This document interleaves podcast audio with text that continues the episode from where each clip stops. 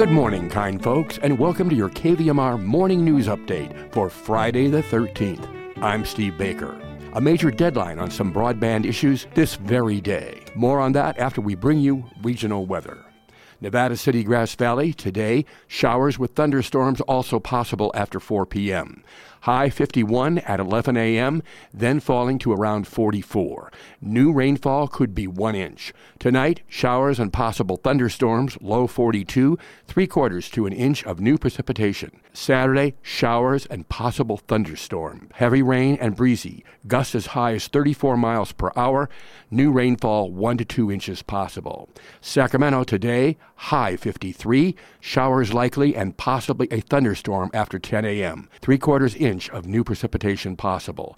Tonight, showers, low fifty-one. Saturday, showers with thunderstorms possible after ten a.m., breezy with gusts as high as thirty-three miles per hour, Truckee, Tahoe. Winter storm warning, Saturday through Monday. Today, chance of rain or snow, mainly after one p.m. Winds could gust as high as thirty-five miles per hour. Tonight, rain and snow likely. New snow of one to three inches possible. Saturday, snow, heavy at times, and a high of thirty-six. New snow, three to seven inches by day, three to five inches Saturday night, and a low of twenty. Placerville today, cloudy with occasional rain in the afternoon, high fifty-five.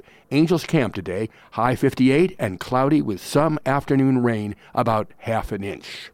The National Weather Service predicts continued and prolonged wet weather Saturday through Monday nights, January fourteenth, fifteenth, and sixteenth. Considering the weather prediction, Sierra Roots and the County of Nevada are activating the Extreme Weather Shelter Protocol for those three nights. The shelter will open at four thirty p.m. on all three nights in Nevada City at the Veterans Hall lower level, four fifteen North Pine Street in Nevada City, and will accept guests until eight p.m. The shelter will close at seven thirty a.m. each morning. This is a community-wide collaborative effort to temporarily shelter one of our most vulnerable populations during extreme weather events and connects homeless residents to additional services.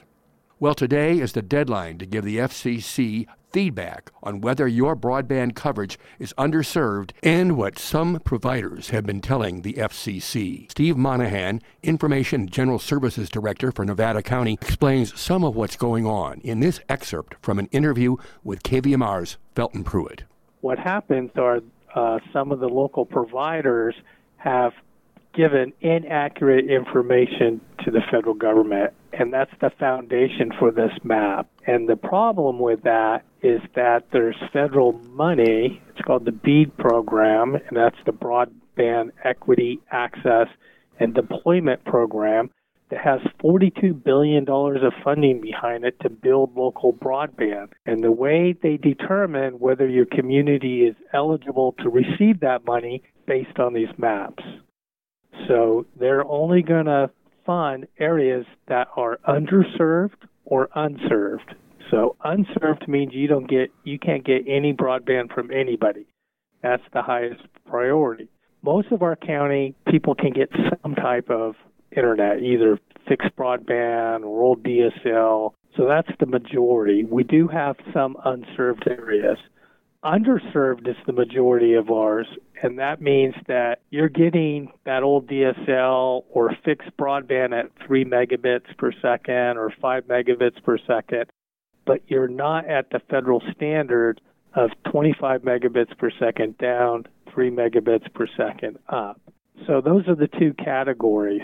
So what we're seeing on our map as we pull up this new data that just came out from the federal government in the last couple of months when they published their broadband map, is that there's a lot of providers that are saying that homes in our area can get higher speed than what we've heard from our residents and what we saw in our local survey that we did.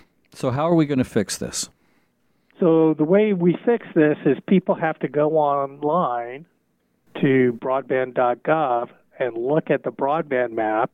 You can put in your address, and then you can actually see the providers that have reported what they believe they can service your home with. And if that's not accurate, then you can click on a button to challenge that and give that feedback to the federal government. And that's the main way that we can make updates to this map. It's from an individual perspective.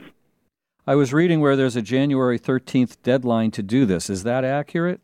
That is accurate, and it's unfortunate that they did that right after the holidays and, you know, when everybody is a little busy with timing uh, for that, and they didn't give that a uh, longer ramp-up period. We're certainly hoping they'll extend that, but the deadline is Friday. So once again, before Friday, hopefully maybe it'll be extended. What is the website people go to? broadband map dot gov. Broadbandmap, all one word, .gov. You're looking for the federal broadband map from the F C C. Is there a link to it on uh, Nevada County's website? Yeah, we have it in uh, some of our Facebook posts. Is there any hope that they're going to extend this deadline past Friday? I don't think it, they're going to do it at this round, but we're hoping that we'll see some legislative action on this because it is a nationwide problem, and all communities across the country are complaining about this. So hopefully they'll open it back up for more challenges over time.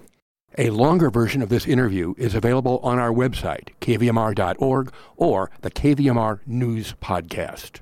The Placer County Board of Supervisors this week ratified the county's proclamation of a local emergency due to recent and forecast major winter storms. The board's action ratifies a proclamation made by the county's Director of Emergency Services a week ago.